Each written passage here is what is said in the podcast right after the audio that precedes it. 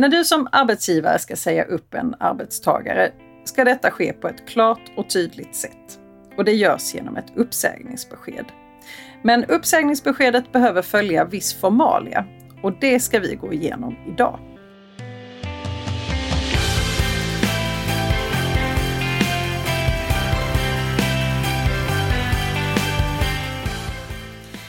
Och välkommen till Arbetsrättspodden. Podden för dig som verkar inom HR eller hanterar personalfrågor i din vardag.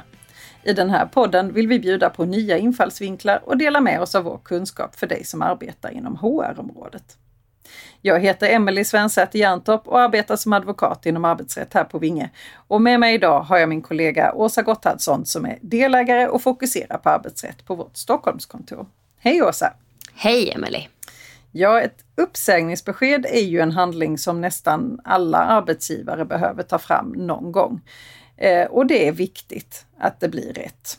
Så vad säger du Åsa, ska vi dyka ner i detaljerna? Ja men det gör vi. När ska man egentligen lämna över ett uppsägningsbesked? Ja, ett uppsägningsbesked det lämnar man ju över när arbetsgivaren ensidigt vill säga upp anställningen. Antingen då på grund av arbetsbrist eller personliga skäl. Till skillnad från om man kommer överens om att anställningen ska upphöra. Och då brukar man normalt sett ingå något typ av avslutsavtal som är gemensamt. Ja precis, det är vår rekommendation i alla fall att man har något skriftligt på det. Men i det här fallet då när vi pratar om uppsägningsbesked så är det en ensidig handling från arbetsgivaren. Egentligen arbetsgivaren skriver under eh, ett besked och lämnar över det till arbetstagaren.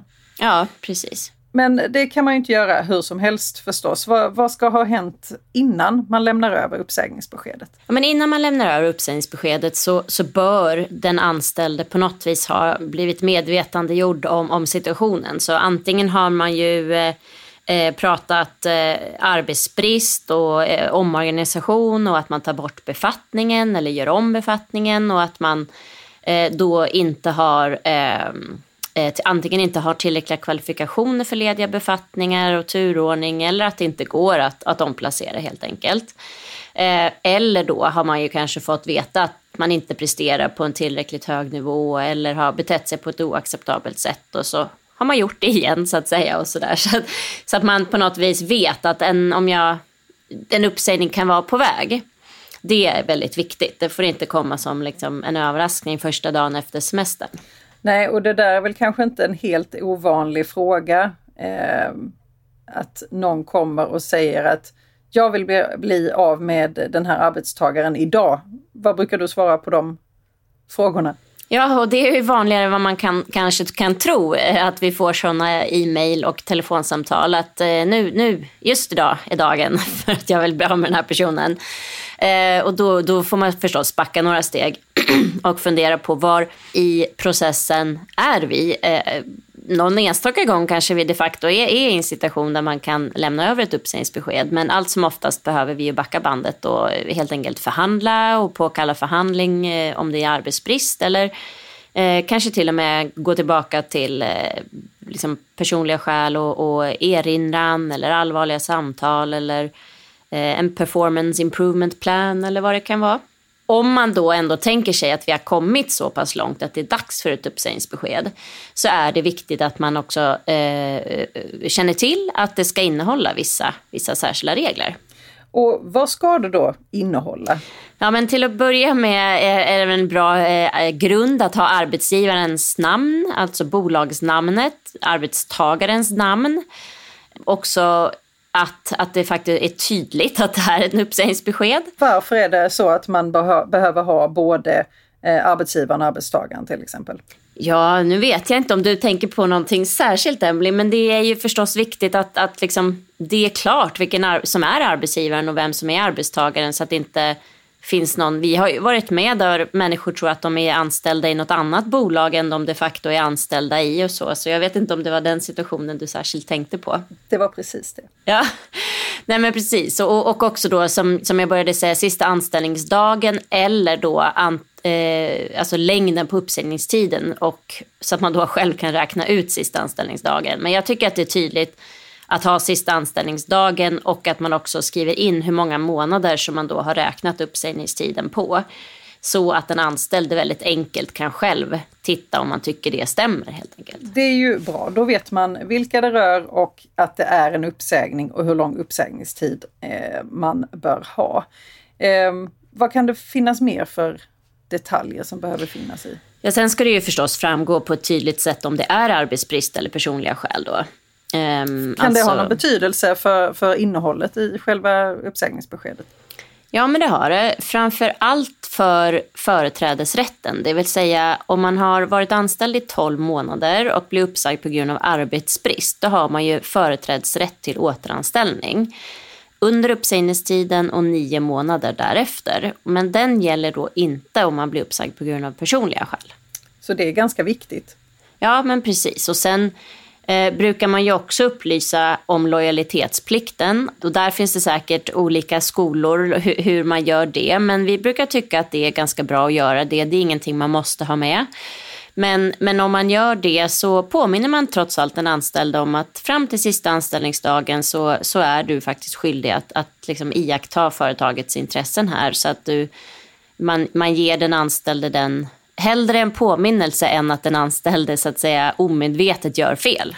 För det kan ju också vara så att man har en ganska lång uppsägningstid och det är ju sällan en uppsägning, ett uppsägningsbesked mottas med särskilt stor glädje utan det finns, det finns en viss gnissel i den situationen. Ja men precis och det gnisslet är ju typiskt sett i vart fall eh, som, som liksom starkast precis vid uppsägningstillfället. Så har man då påminner om den här lojalitetsplikten då så kanske det har lugnat ner sig lite när uppsägningstiden eh, har löpt ut och man slipper de där arga inläggen på sociala medier. Vi pratar ju nu om uppsägningstiden eh, och den kan ju då vara olika lång förstås. Eh, utgångspunkten är ju att man har rätt till eh, bibehållna förmåner under uppsägningstiden, precis som anställningen har varit tidigare. Men också såklart att man ska arbeta under den tiden.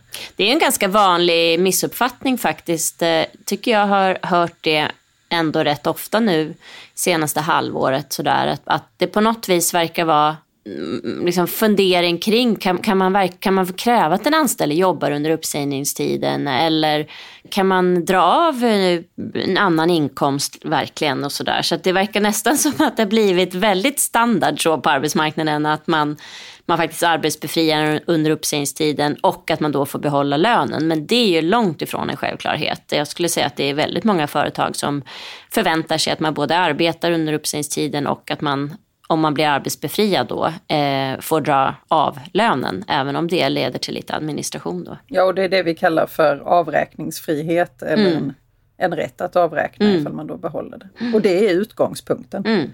Men om man då eh, vill göra eh, ett så bra uppsägningsbesked som möjligt så bör man som arbetsgivare egentligen eh, sätta alla ramarna för detta. Om man ska arbetsbefria eller om man ska kunna eh, avräkna och vilken typ av annat arbete också man kan ta. Mm. Det ska vara väldigt tydligt i uppsägningsbeskedet tycker jag för att den anställde ska ju veta vad den har att förhålla sig till.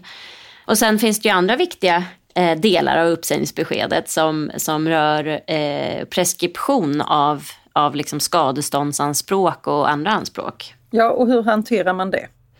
Precis, där är det viktigt att upplysa om möjligheten att kräva ogiltig förklaring av uppsägningen eh, eller då Eh, skadestånd.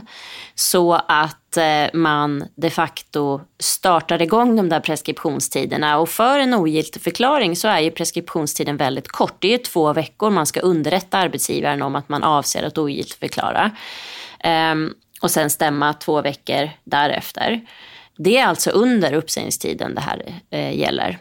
Som huvudregel då om man har med det i, i uppsägningsbeskedet. Så man kan väl säga att lagstiftaren har konstaterat att det är inte så enkelt för arbetstagaren att veta om de här reglerna så det är lika bra att man skriver det svart på vitt i eh, uppsägningsbeskedet. Ja, precis. Och, och, det rimmar ju ganska väl med, med arbetsgivarens generella skyldigheter och, och också det här med att arbetsgivaren anses ju ha en, en starkare ställning i anställningsrelationen. Eh, arbetsgivaren är den starkare parten så att vid otydligheter då faller det också tillbaka på arbetsgivaren och det här är ju en del av det kan man säga. Ett starkare skydd för den anställde helt enkelt. För det vet jag att det är många som upplever som lite lite konstigt att när man, här, man har arbetat eh, och konstaterat att nu finns det saklig grund, nu ska jag säga upp och sen ska jag förklara för den anställde hur de ska göra för att ogiltigt förklara Mm, just det. eh, det som jag har Det är lite arbetat som för. att man inte tror på sitt egen, sin egen uppsägning lite grann. Exakt, exakt. Men, så, men så är det ju inte utan, utan det handlar om att eh, man ska ge arbetstagaren en möjlighet till att faktiskt eh, tillvarata sina rättigheter. Men det är ju också det eh, som gör att vi kan ha en så pass kort preskriptionsfrist såklart.